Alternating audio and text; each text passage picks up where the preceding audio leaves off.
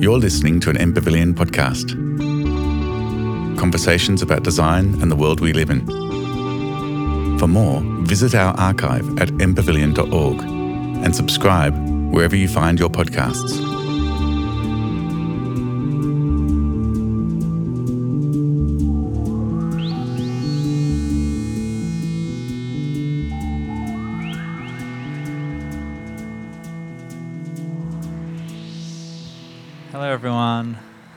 Thanks for joining us today. Can everybody hear that all right? Okay. Um, welcome to Pedagogies for Future Practice Emerging Education and Landscape Architecture. Um, we'll start today by acknowledging that we're meeting on the lands of the Boonwurrung and Woiwurrung language groups of the Eastern Kulin Nation and acknowledge that sovereignty was never ceded. Um, and acknowledge that today the, the subject matter is learning and uh, learning about country, place, landscape, but also learning in place and on country. Um, and that the work that we do as landscape architects and the teaching that we do about landscape architecture engages with uh, the lands of First Nations peoples all the time and that our understanding of that should be something that always grows uh, to help us to be responsible practitioners. Um, I'd also like to acknowledge that we're talking today about um, teaching and learning in landscape architecture, and that as uh, Alice and I, Alice Lewis and I, are hosting this talk, and we kind of have maintained an interest in this because of where we've come from as well. So we'd like to acknowledge that, the lineage that we are uh, a kind of product of or have benefited from um, up to this point, and that we, as students of RMIT, um, we've been encouraged to think critically about the world and have been exposed to creative and critical teaching practices. And now, as academics at RMIT, there's a continuation of that uh, practice and the encouragement around that um, from the discipline of landscape architecture uh, at RMIT, as well as lots of other experiences, obviously, before we became students there and um, everything that's led to this point. So, we're curious about how we teach this subject matter of landscape architecture. And this is the second in a second talk in what we're now calling a series, because it's the second. Um, exploring and celebrating the role of landscape architectural education, not just in, um, you know, teaching new practitioners, but also shaping cultures of practice outside of the institution. Sorry, should do that away from the mic. Um, but and also, so it's we're interested in how teaching landscape architecture can shape cultures of practice, but also how we can uh, develop ways of working which respond to the challenges of the 21st century, which are complex and many. And in, in the context of these conversations, we think about pedagogy as the how of teaching. So that's sort of how we design learning experiences. Um, and that's in contrast to curriculum, which is the, the content or the information or skills or capacities that are meant to be passed on. And we're through co- this conversation and the previous one, we're, we're, we've been keen to expose and celebrate teaching practices which aim deliberately to reshape cultures of practice. So there's a kind of uh, a critical um, and active kind of position to the way that we think about teaching the, the discipline of landscape architecture. The first talk the first conversation that we had was pitched at a, a, national scale. It was a very broad conversation in 2021, drawing together people from across the country, all with different relationships to teaching landscape architecture and involved with different institutions around the country. The key themes that came from that conversation were, uh, I guess, thinking very broadly about how uh, institutionalized landscape architecture should be thinking about the future and positioning itself for that uh, so that graduates of those courses would be equipped for the challenges of the future. And the key themes that came from that were being part of reconciliation, focusing on the local, ensuring equity of access to education, and challenging the structures of education. And so now I'll pass on to Alice. Thanks, Kyle. Um, and thank you for that acknowledgement, too. So, today, the second in our giant series, um, we're kind of shifting tact entirely to move to the opposite end of the spectrum and convening conversations with our colleagues who are here and many of you in the audience, um, and discussing the highly specific ways we teach to cultivate an ongoing connection and dialogue between the people that we learn with and the places with, with which we learn and with um, which we design. So, all of us here today are either um, sessional or early career academics. Um, and today, all of us were, including Kyle and I, have been thinking about a particular pedagogy or a particular technique that we use to enable learning in different ways. Um, and so that's what we're going to talk to today. So, just to acknowledge that because of this very specific nature, this is by no means a full spectrum of how landscape architectural education happens across Australia or even within RMIT. There are many, many diverse approaches to this, and what you're hearing today is really the ways that we do it. Um, and in that, again, one very specific way out of the many different approaches that we each have. So we'll all give a five minute ish presentation of AU pedagogy. Um, we've got a couple of organised questions that will prompt a small panel discussion, but very much um, hoping that there's questions from you all as well that we can invite a conversation about how this happens. So I know that there's students, there's graduates, there's fellow colleagues um, in the audience. So I'm sure you're all experts in different ways. So just to introduce the panel very briefly. So I'm um, Alice Lewis. I'm a lecturer. I didn't realise that I was at the fir- at the start of this introduction, but anyway, here's me. Um, I'm a lecturer. I'm the program manager of the Master of Landscape Architecture at RMIT. Um, and my research explores human action as a key part of landscape and therefore of landscape architecture. Um, Kyle, who introduced us earlier, is an associate lecturer in landscape architecture at RMIT. And Kyle has taught in various design disciplines in QUT, the University of Melbourne, and RMIT. And his research explores how narratives and processes of landscape of landscape change can be used to increase inclusion and equity for affected communities. We have Elise Northover, who is a landscape architect who works between pra- a practice at Marla Studio and teaching landscape architecture as a sessional member at RMIT um, since 2016, and they've also taught at um, Melbourne University's Burnley campus. And next to Elise, we have Tom, who is a registered landscape architect practicing at AECOM and has been a sessional staff member at RMIT for seven years. And since 2018, Tom and Elise have been continually um, leading seminars and studios under their combined practice, Future Operating Environments, FOE or FO, all of the above, hopefully, um, which you'll be hearing a bit more about shortly. And then we have Steve Minton, um, who is one of the founding directors of Office, so, Office is a not for profit, multidisciplinary design and research practice based in Melbourne, and Steve has taught in both landscape architecture and architecture at RMIT University um, and at Monash University. So, with those, now that we're all introduced, we'll move into the phase where we get to talk about what we actually do. So, we are set up in the system that we were going to present in. So I might hand to you, Kyle, and we can roll through that. Cool. Thanks, Alice. So we've got a five minute timeline, time limit each. So try and stick to that. Um, uh, so my background, uh, I guess the the the pedagogical pedagogical approach that I'm going to talk about is con- comes from the context of my research interest and that's in post mining landscape transitions.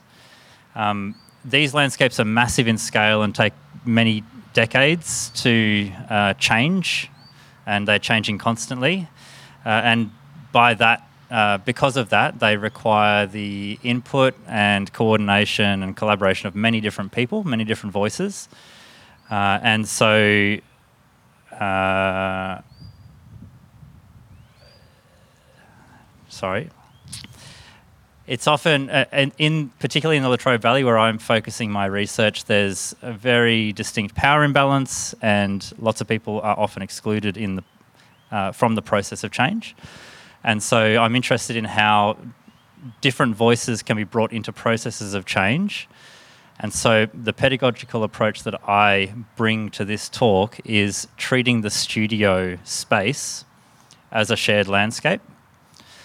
And so the, the point of doing that is to help, uh, I guess, to encourage students to engage in a process of continuous production of space through very basic activities during class of pinning up, um, contributing layers of drawing to things that are on the wall, for that process to happen over many classes uh, and kind of accumulate over time.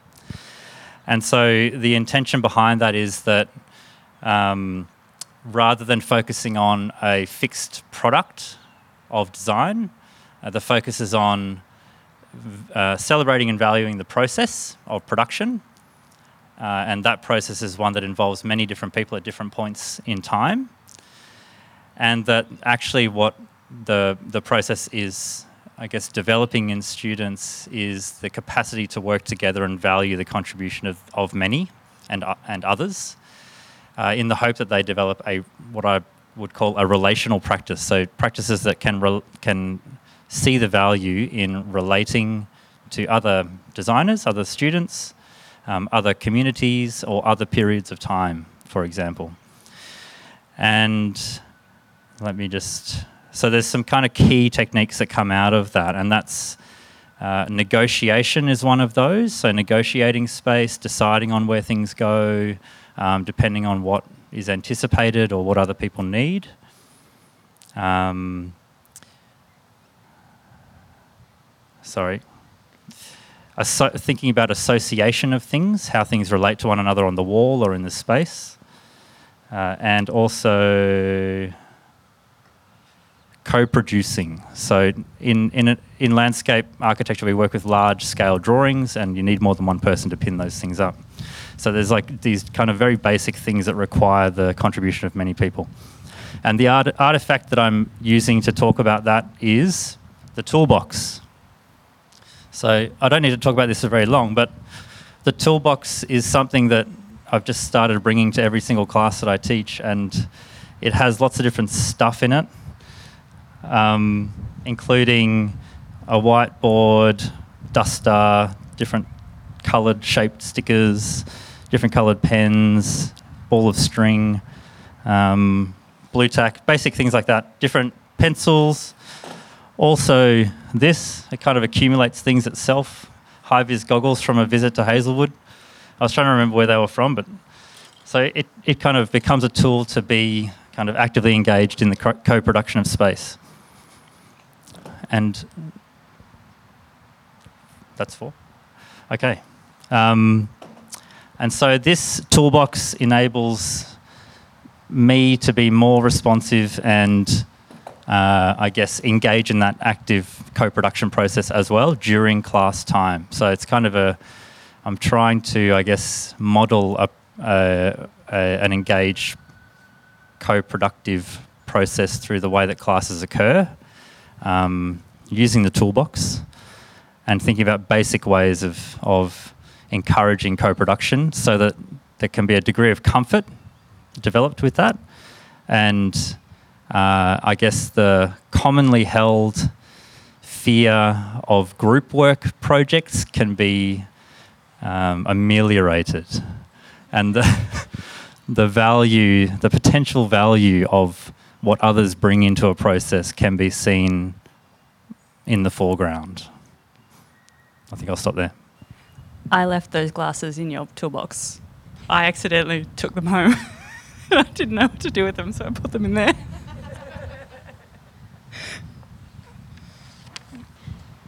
Um, okay, I'll yeah, I think I'll start off for for FOE. Um, we have various different ways that we say. I say FOE. Tom says FOE. I would say most of the time, but yeah, it's future operating environments. Um, is I guess what we co-teach under, um, and I think yeah, where that has stemmed from is kind of displayed at some sort of stage throughout Artifact, which we have a working title kind of for. We're not exactly sure what it is yet, and I think maybe that's maybe the first thing to acknowledge. We are trying to figure out, I guess, as a continual process, what we want to teach and how we want to teach. Um, and I guess the kind of crux of that is thinking about the future operating environments that, as landscape architects in practice and in academia, that we are going to have to engage with.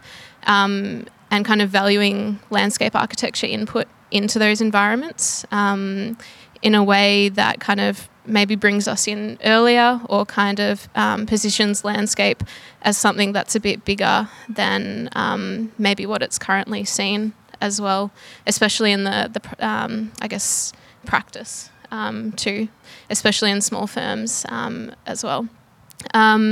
I think, yeah, I guess what we call this is our, our lineage map. Um, and FOE really started from Tom and I, I guess, continually crossing paths at uni um, when we were studying, and then also when we started uh, teaching as sessional staff, um, with the idea that we had these overlapping interests that maybe could be something. Um, and what that something is, I suppose, is trying.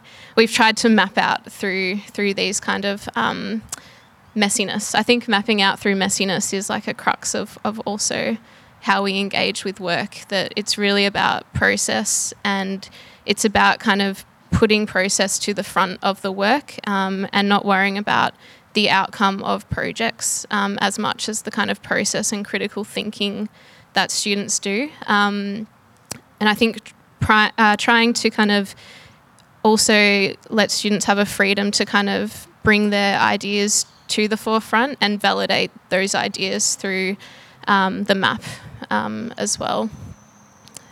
Did you want to talk about the, the yeah, map? maybe I'll jump in there. That was very well said. Um, yeah, so I think in terms of our approach and the key tool and technique that we look at is the map, and that's something that from our own um, through our own lineage we identify that we've always been interested through how drawing is a tool for communicating a site, a set of conditions, um, ideas, relationships. And through this process of teaching students mapping or a way in which to approach the drawing, uh, we're really looking to develop critical awareness or thinking, um, processes of reflection, and that's what we do consistently, and that's probably why we co-teach because we're always trying to develop or understand that dialogue between the map itself and us as the map maker or the student as the map maker, and really this kind of conscious act. So this we're kind of borrowing a little bit off Perry Kulper here with the idea of the action drawing or the markup drawing. Again, working titles. But we're still working through with the students consistently. Like this is a very similar approach what you see here with how we'd work with students in class. Uh, we call our we don't call the classes classes. We call them workshops, and we're very big on being in manual forms of production um, to really yeah to articulate that kind of internalized thinking um, and aware uh, the reflection process that's happening, but really getting that onto the wall for new discoveries to be made. Because like a key uh, part of our process, and when we sort of um, when we realize things need to change or where things need to update or ideas need to um, evolve is when we stop learning and we're not learning from the students and vice versa. We learn a lot of what students bring into class and the new discoveries they've made, and that's huge for us in terms of our own, I guess, where we come back to in terms of what we're thinking about doing next and how our own um, studios and seminars evolve and what they come into. Yeah. And I think like a particular point is like that that dialogue has to be spatialized. So an idea, a kind of thought, we call it kind of going down this rabbit hole, but the idea is that you kind of follow it, but then you're extracting kind of constantly that that idea and the kind of keywords that are coming out of that as well. Um, and I suppose the idea of like the territories of kind of ideas or thoughts that start to form um, as kind of critical decisions in the work um, as well. Um, I think, yeah, particularly like at the moment, there's been like a shift in like um, project kind of based kind of studios where it's really the focus has kind of shifted into communication of work and drawing and how the idea of like drawing landscape is actually a, a valuable tool that maybe doesn't get utilized um, through kind of practice as much as it could. So the idea of speculation actually generating projects or ideas that can be brought into the realm um, of real life um, is super interesting at the moment. Um, so that communication stream is something that I think we're kind of actively investigating and maybe on the crux of like how that fits in again or kind of recirculates to the front of where we started as well into projects. Um, and that's really based off like yeah, a point where we kind of saw the, the same projects happening, um, and then there was a shift in the work that we were doing um, too. Cool. That five minutes? um, I'll try not to read off this.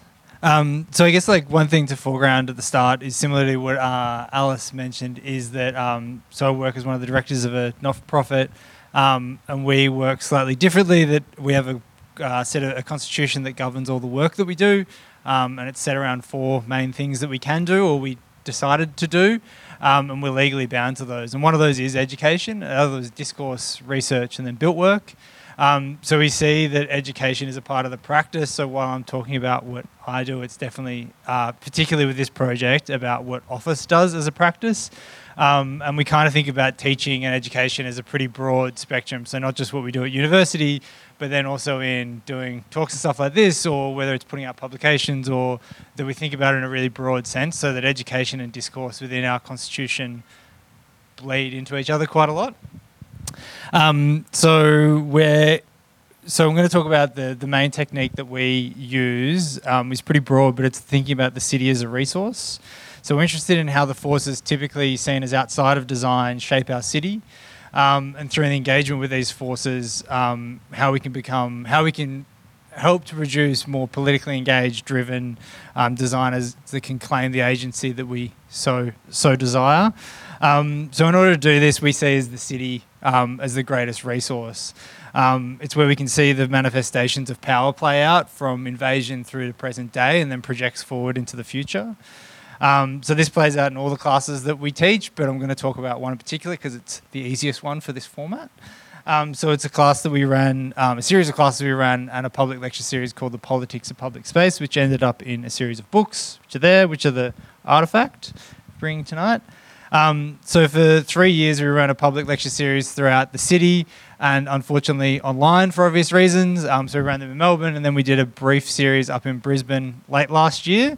Um, so we're interested in bringing in a range of different practitioners outside of those typically seen as design. So what we're really interested in is how politics shapes the city and how it has a much greater effect on the city and what we do as landscape architects than we actually than what we do as designers.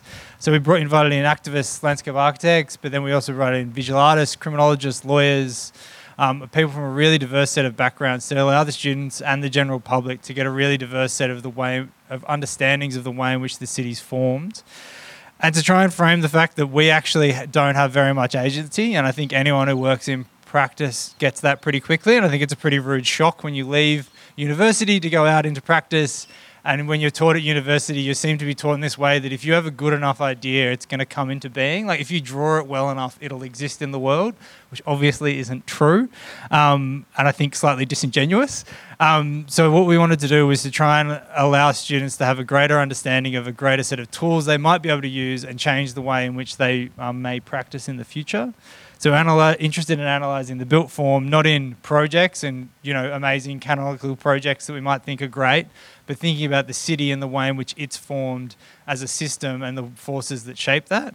And being really open with the students that the forces that predominantly shape our city are private capital and the neoliberal state, um, and that these things seem really big and scary and difficult to engage with because they are, but in not engaging with them, we give them the agency that we think we should have.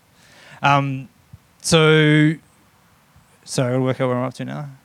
Yeah, so these forces are rarely engaged with, but we again the reason that we're doing this is that we want politically active engaged designers who give a shit about the fact that the world's on fire and that we're living in an increasingly unequal society.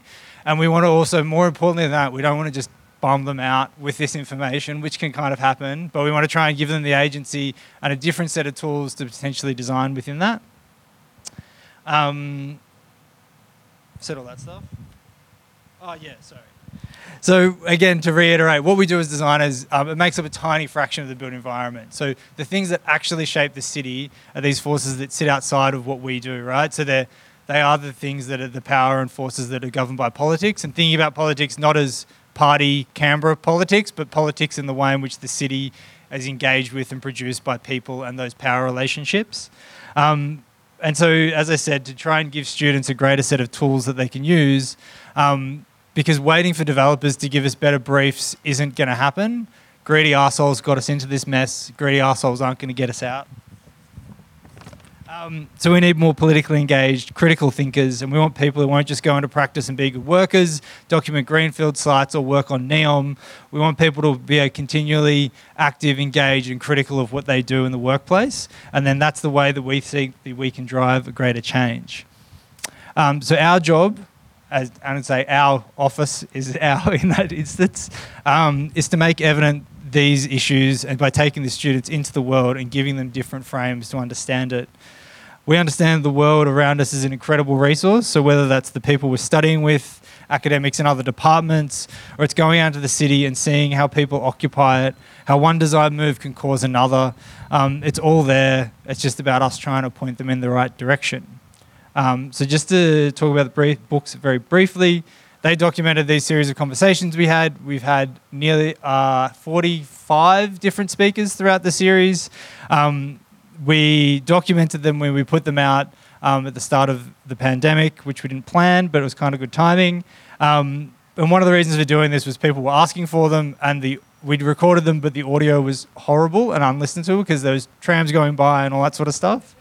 The other one is that it's not sustainable continue to teach in this way. It relies on an enormous amount of our unpaid labour and the unpaid labour of um, the speakers as well.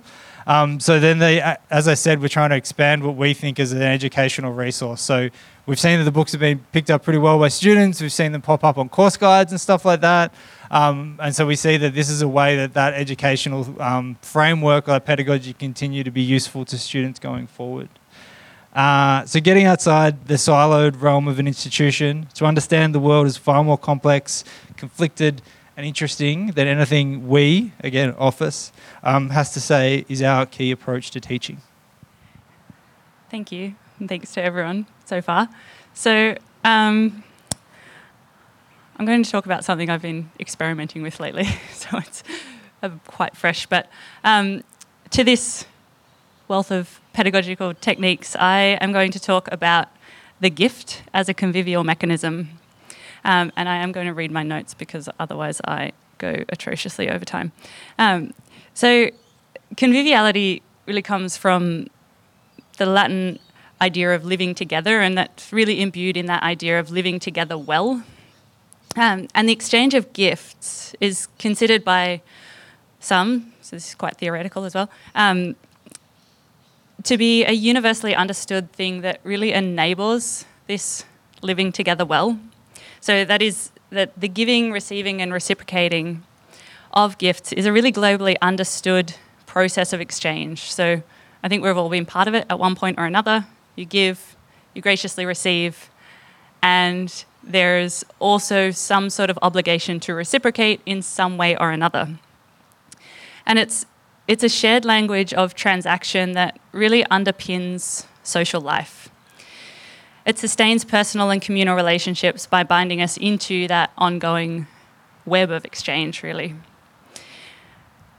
And so, one person, Gilly Klüger, sets this up really well by saying, and I'll quote, Social life is nothing other than an extended transaction. We need things from others, both spiritual and material, and they need things from us.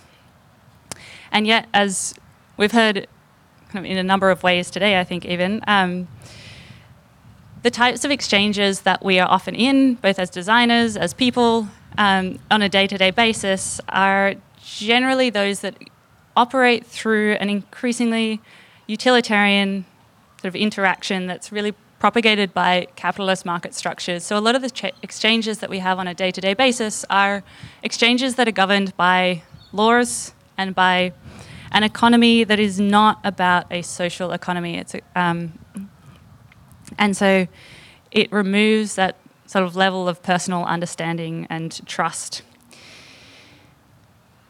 And so to remove the person and the people from that type of exchange and prescribe really prescribes one way of doing something when you um, put it into these concrete laws. And it really has the implications then of hindering or reducing the opportunity for creativity, for negotiation, and for social exchange. So, sorry, I've lost my place even though I was reading it. Um, so I'd say that it is those moments of our capacity to exchange with others, our capacity to engage with others, and um, to have those encounters and um, you know that process of thinking that is fundamental for creativity, for innovation, um, for understanding, and for collaboration. And so I've been really interested in how to fold that into everything that I do, um, which probably links back to what I do as kind of more broadly in my research in terms of being under thinking about the ways that we act in the environment as a form of landscape and something that implicates the landscape itself. Um, and feeding that into the way that I work in design studios and trying to find these kind of subsystems of exchange that perhaps sit outside of the standard academic student assessment relationship that is kind of inherent to the institution. So, just very briefly, the way that that is generally set up in studios is I'll start the semester by giving a gift. Um, they generally don't cost anything or they cost very little, so it's not about that kind of economic aspect. Um, everyone in the studio signs up to a week that they would like to give a gift, and everyone has 10 minutes. And they can do whatever they want with that 10 minutes. Um, but the idea is that they bring a gift, and it really does become this kind of self-perpetuating system. I don't, I don't police it. If they bring the gift, they do. If they don't, they don't. But so far, no one has not brought a gift. Um, and we've received things from book readings to short film um, screenings to people making presentations, very detailed presentations about fishing and how then they cook the fish, which was actually really interesting. Um, and you end up with a lot of homemade food and really only homemade food. I've never been brought non homemade, which is, I think, really wonderful because it also kind of shows the commitment to this process. Um, and I would say, just kind of to conclude with that and where this all fits in, I mean, I'm not really explicitly talking about landscape architecture here. I think this is more about thinking about design and the creativity that is required, especially as we come to grapple with these really complex challenges in, that we are, and that really require a level of collaboration that I don't necessarily think that those of us here have necessarily been a part of yet. Um, and that this process of gifting, you know, it's a vulnerable thing that people have to do. It's really personal to give a gift. Um, but there's also something really creative and the support mechanisms that are developed around that in terms of, you know, we give, we receive, we reciprocate, opens up to a level of experimentation that I think is really interesting. And you know, lots of the stuff that is cooked has never been cooked before, and everyone kind of brings it along like, yeah, I just kind of did this because I wanted to, and now we'll eat it together. And that's something that I think often when things are bound up in assessment and power relationships is is a difficult thing to do. Um, and so I'm really keen to progress this ideas of other forms of exchange that happen throughout the design studio that sit outside of, but I think are in direct support of critical, creative, supportive thinking that, in my opinion, is really needed to move into new territories of thought and really our capacity to critique what has been done. Um, oh, and my I brought an artifact, but it's a gift for you all, so I might just hand that out and we can start the conversation. Thanks, everyone.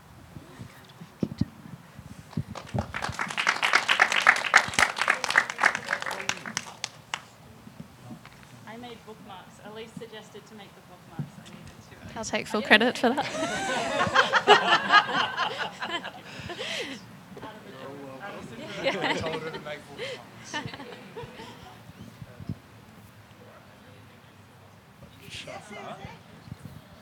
Okay, so while Alice is handing those gifts around, um, we'll move to the a slightly less formal part of the talk, uh, where we we've got a couple of questions prepared to try and draw out some of these approaches um, amongst the panel, and then there'll be time as well for questions from the audience.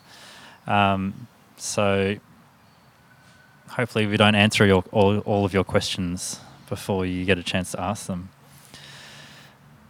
So the first, the first one really is trying to draw out this idea of a culture of practice. So the um, in preparing the presentations, we asked each of each of us uh, to think about what is through our teaching, what is the culture of practice that we're trying to contribute to or to facilitate.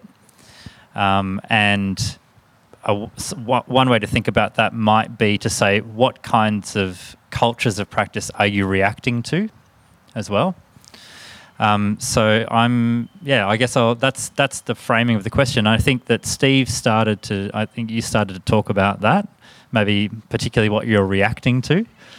Um, so I don't know if there's anything you want to expand on in relation to the kind of cultures that you're aiming to generate through the, the way that you're teaching. It could be a good place to start. I think, yeah, I think as I probably touched on and is pretty evident in maybe what we try and do as a practice is trying to think about what happens when you go out and work in the world and what that relationship is to work and the projects that you do.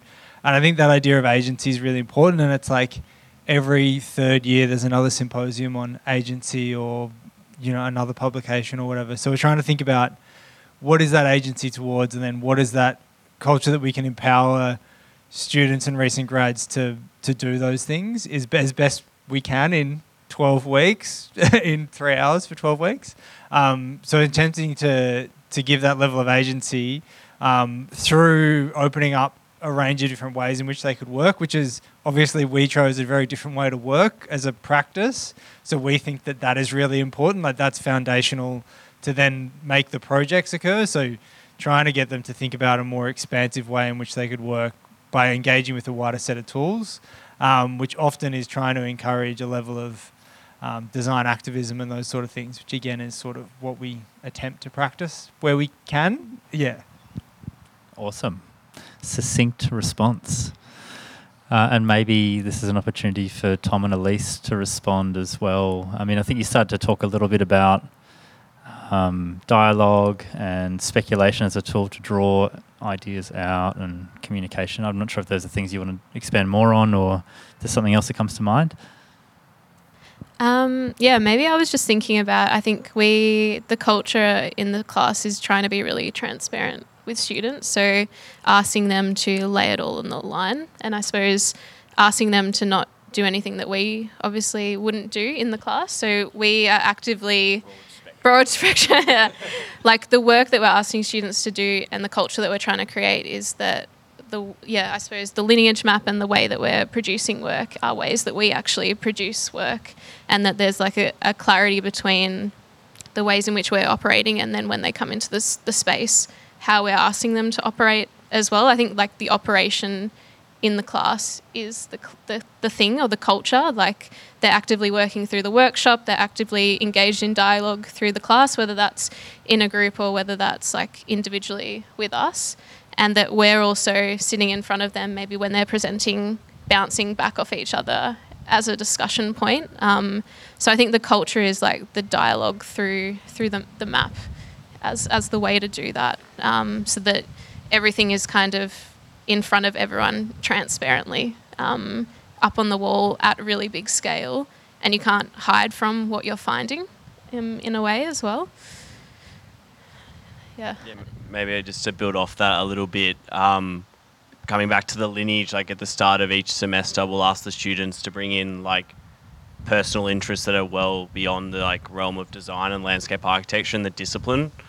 Because we feel if like we've seen throughout the course of our teaching that when the students bring in their own personal interests and start to go that rabbit hole down that rabbit hole that we've talked through, they're bringing in new discoveries that are per- personal motivation to them and they become engaged with the work because it means something to them and we purposely set very loose frameworks to allow for their own sort of lines of inquiry to emerge like each week there'll be something new that we didn't expect and we really enjoy those moments where we have that unexpected outcome or that's that new discovery and i think proactively engaging with them and instilling that early and just encouraging messy drawings. We notice there's always this kind of situation where there's this kind of way of working or practice where students are like, is this right or wrong? Can I continue? But they're coming to us, and as Elise touched on, that bouncing off of ideas.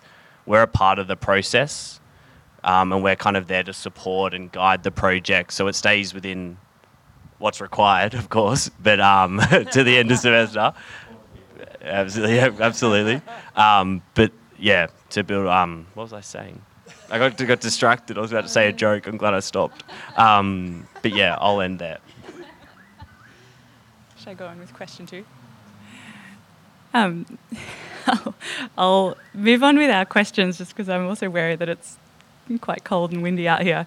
Um, and there is one that I would really like to hear from, I think, everyone because it really acknowledges that a lot of these teaching practices build on practices that we have either learnt or picked up along the way, either as students or as academics. Um, and so I think holding that as a context for this question, um, it would be interesting to hear from each of you why you were drawn to this type of practice, kind of where it came from, if it came from somewhere explicitly, but why you were drawn to this type of pedagogy originally, and how you really see yourself building on from perhaps what you learnt and how it's adapted over time. Um, oh, sorry, that's a different question.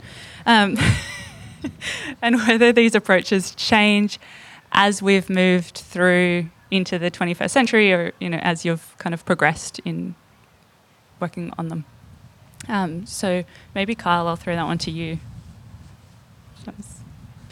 Um, no, no, that, that's fine. It's fine. Um, so, yeah, I have thought about this. Yeah.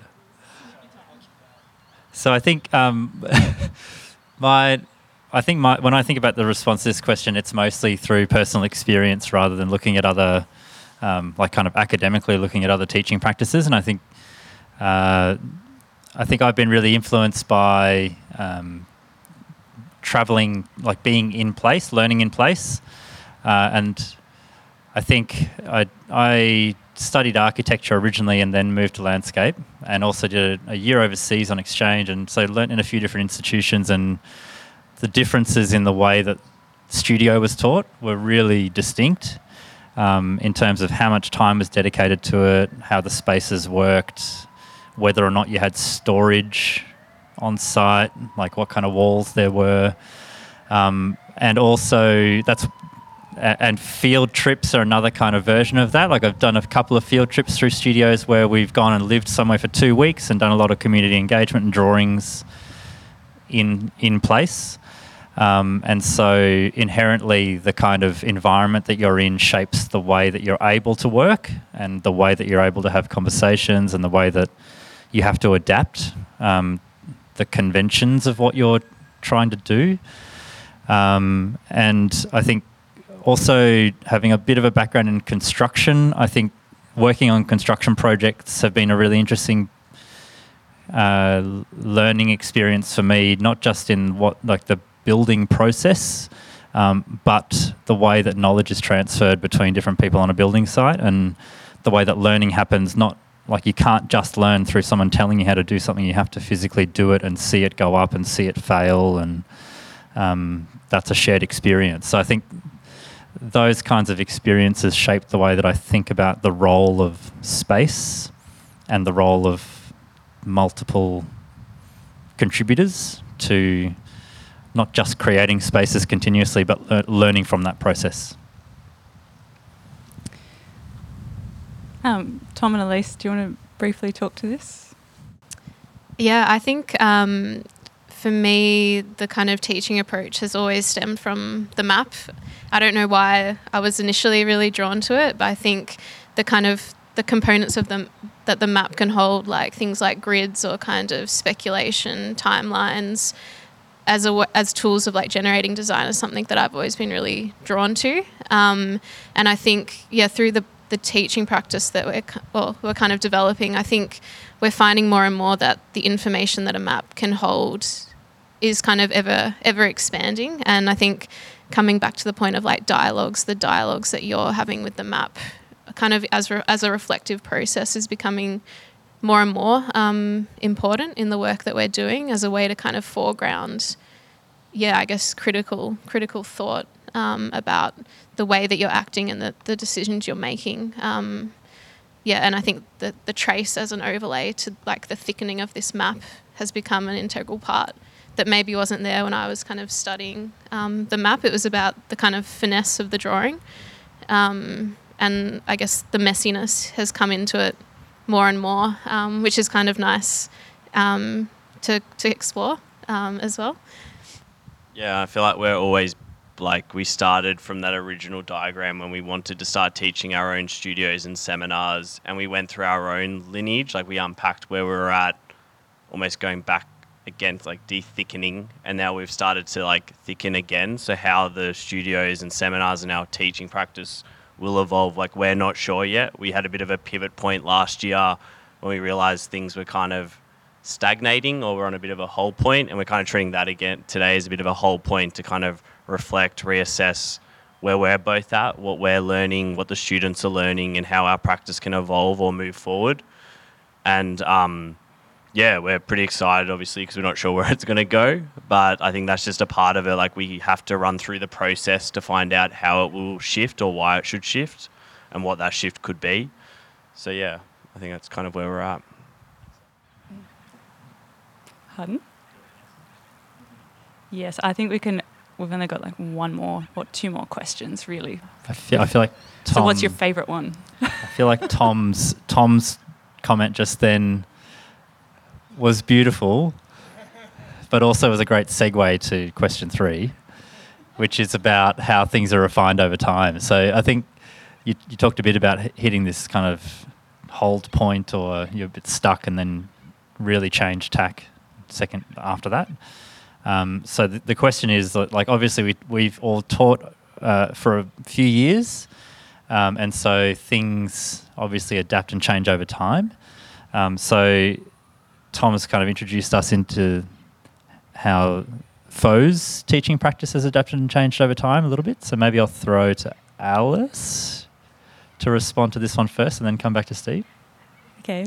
Um, in relation to the gift, it's, as I said when I started that, it's a very new thing. I've really only done it once.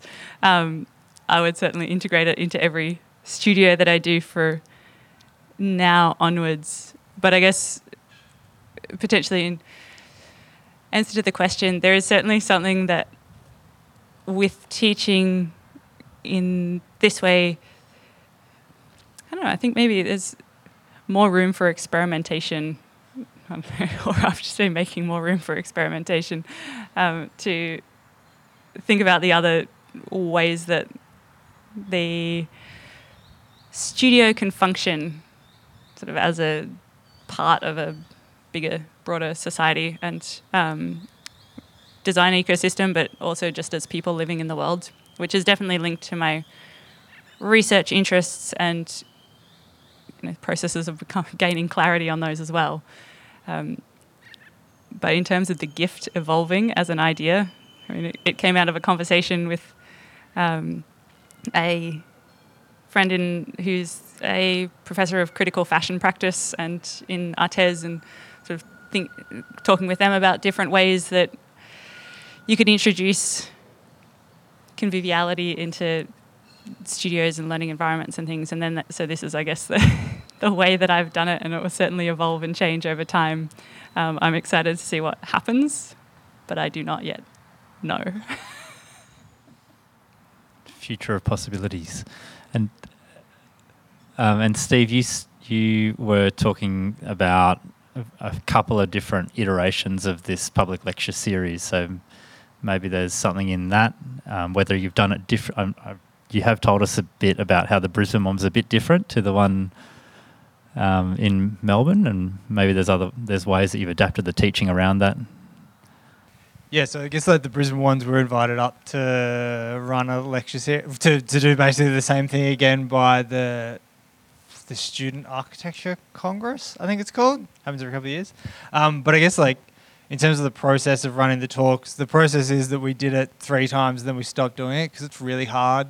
so like, and also we found that, as I think you guys alluded to, like you get a similar set of though the talks would be different, we'd start to see some similar things pop up, which is like if it's not exciting for us, then we're not going to do it because it's really hard to do this, especially if you're a sessional staff member, if you're working full time, like, you're going in after work to like work an extra four hours. So I think if that was a part of the evolution of that of understanding that if you're not excited about it, then you shouldn't do it. Like, because it's not just like, oh, we should teach because we have to teach. It's like, no, you should go in if you really want to do it, which is why I'm not teaching this semester. It's lovely. Um, but I think that that's a part of like knowing when you've got something to add, and if you don't, don't do it. I think is actually quite an important thing um, for Simon and myself, anyway. Um, so I think that was a part of it, and I think um, the the talk series sort of evolved from being it was it was ran alongside a studio, so we this which is like such a fuck thing to do. We made our students go do an extra night of class. Didn't make them, but like there was an extra night of class, and then we presented at the end of the semester and had it sort of pinned up on the side at the walk around. It was an architecture studio, and they were just like, "What's this thing?" Like, oh, well, we ran. We had twenty three speakers through. Like, what are you talking about? Like, so understanding like when you're first starting out, what is over delivering, and then also what's asking too much of the students. Like that wasn't fair on them to ask them to do two nights of class. They're not, you know, like it just it's a rude thing to do. So it's like what's actually like equitable for for us, but also for them, and understanding. I think what you're talking about, like this exchange, like it is an exchange. I think that's really important to get a better understanding of that. And I think maybe when you first start teaching, you might not. You kind of we felt like you've got to be like they've got to have the best studio and the most work and all this shit, which is just like it's not true. Like that doesn't give them the best outcome. It just makes you feel good about it, and might make other academics think you're good at what you do, but you're just a bit of a dick. I guess it, I could tell you went off script there. But I think it goes to that question of what kind of cultures of practice we're trying to create because you, through the teaching, you're able to reflect after one round of it and think about some of the conversations that are really live in our industry right now. How many, how much overtime are people doing? Are they getting paid for it? Is it fair to ask that? How does that translate? the way to- university's set up perpetuates that. Like you're asked to do more work than you probably should be able to do for certain things, and then you go into work, and then you're expected to do that again. Like it feeds into that like pretty toxic um, relationships. So That's all right. Maybe we'll. Do we want to? Maybe I'll ask the very last question, which is also hopefully opens questions or at least opportunities for comments from the audience as well, which is really around the idea that you know we're academics and we create pedagogy and but it is fundamentally the students who engage with that and that enact that um, and so it is an open question to everybody really if you're if you're a student and have engaged with these the things that we've been talking about today um, and you want to contribute um, comments and insights that would be great.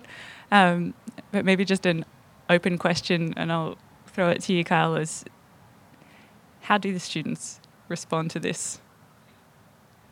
And you can throw it There's to your one in the audience, or two, three.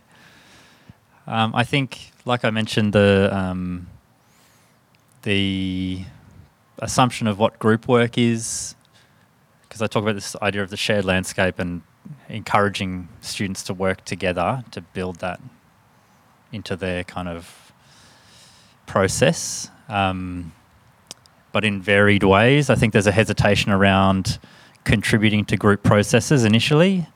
Uh, but I think that that's why I focus on small, kind of embodied ways of doing that. And I think that over time, um, Marty and Nick were in the studio last semester that I was running, oh, and Young. I didn't see you come in.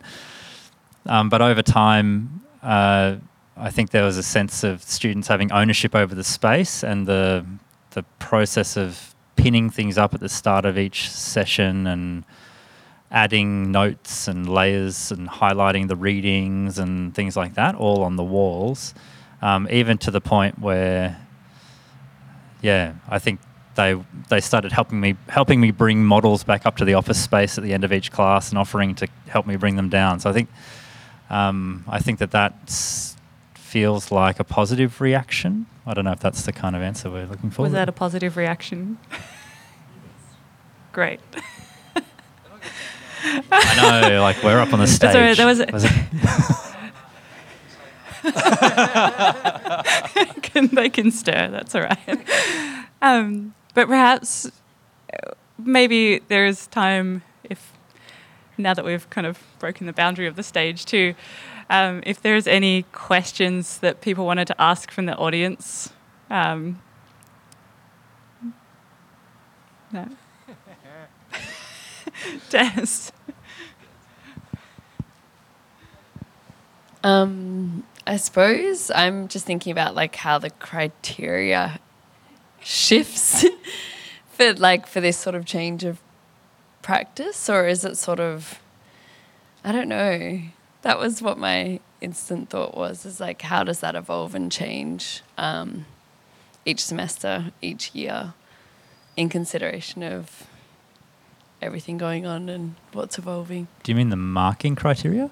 Yeah i suppose it's always against the criteria at the end but then the process is mm-hmm. i would say, and other people in the audience also have expertise in this, so feel free to weigh in, those of you that do. Um, the criteria is. I can't really speak to other institutions, but I think you're because we're a lot of the pedagogy that we were talking about is developed and delivered in vertically integrated systems of studio or um, or seminars. So for anyone listening that doesn't know what that is, it's basically where there is one kind of overarching course, but there is a lot of different options within that. So when you are able to choose which design studio that you want to do, and each of those have been designed within and within a particular framework. So within those frameworks, there is room to play, but the assessment criteria, and there's a few other you know that is movable. It it changes slowly over time with a lot of intense discussion and um, negotiation and kind of big picture thinking. But generally, everything that happens, if it's inside an assess- if it's part of an accessible thing, has been considered in relation to that existing criteria. So even though these are very open and different, there is some sort of base level that if we looked at all of these seminars together, or all of these design studios together, sorry, um, you'd actually, they, they all meet the same criteria. No, it's, it's actually a really interesting question.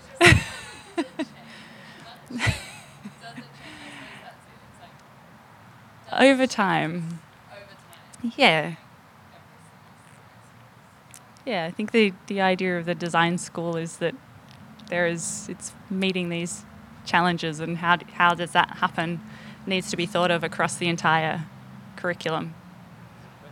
Yeah. Yes. Anyone that know that wants to talk to that question can too. I'm not from your area. Like, into, I am an academic of some sort, but not in this area. and so I'm just going to follow on from your question, which was about criteria.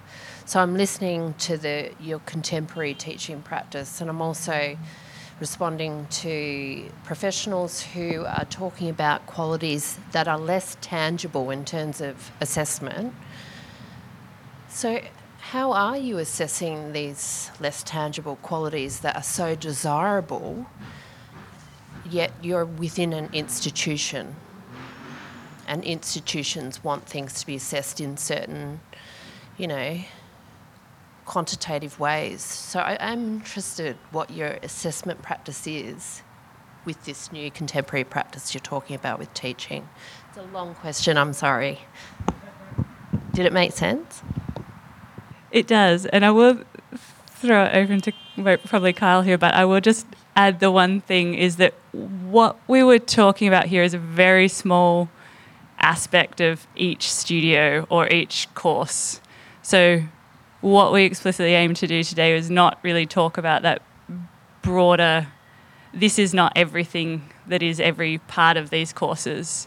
So I, I don't we don't necessarily assess what we were talking about today. That forms a part of another bigger course. Um, but I might, Kyle, do you have anything to add to that? I, I think that's a good preface, but I think I think it's also um, you know there's the criteria that are generated in a standardized way, looking at specific things like uh, the reference to precedent projects or theor- theoretical frameworks, or um, are you kind of representing the work clearly? Like there's kind of gen- generic things like that. But I think that the way that we each build our assessment, like the, the tasks that we give for the students to capture and work through and represent their their design projects, because at the end of the day, they're all designing something, you know. It's a landscape architecture. Um, the scales might be different. The briefs might be very different, but it's all a kind of means to an end of designing a landscape outcome. Um, and so the, I guess the way that the assessment f- features in that process is thinking about what the assignment actually is and how it's documented. Um, what a portfolio is, for example, like what's the format? Is it speaking from a certain voice? Um, do we ask for particular drawings that are collected in a certain way? And often there can be very specific things that may include processes like this, which feed into the production of that thing. Um, I'm not sure if that answers the question, but it.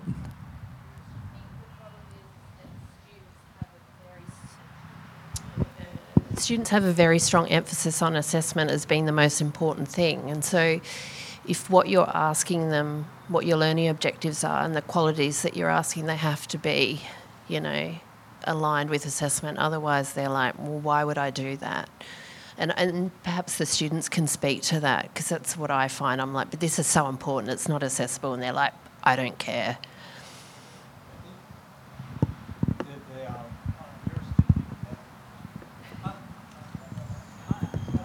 and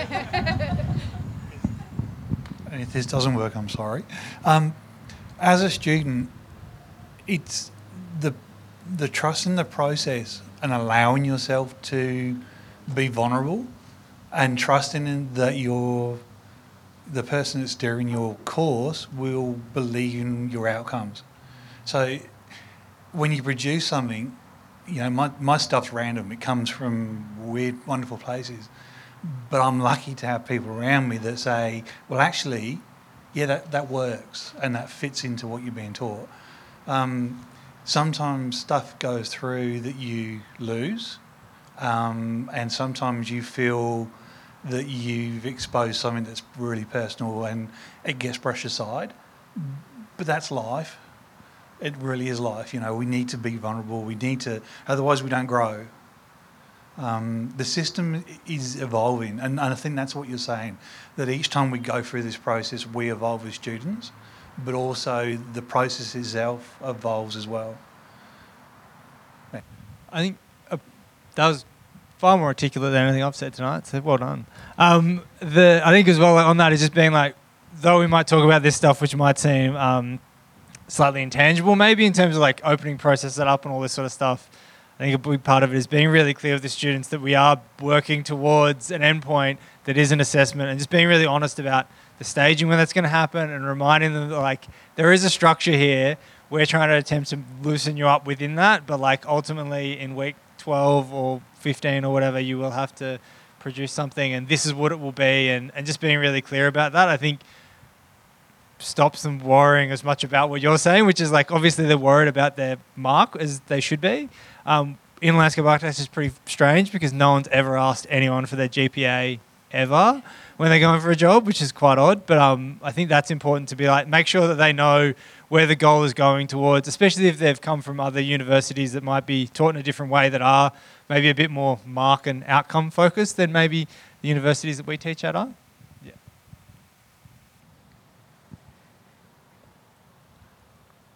I'm just worried that we've got to our hour um, and it's getting quite dark outside. So I might invite the conversation can certainly continue, but it might do so in a less formal microphone stage way. Um, is that all right? So perhaps thank you everyone for listening. Thank you to our audience, uh, our audience, and thank you to our speakers. I did that the wrong way around. thank you very much for your time, your efforts. It was great.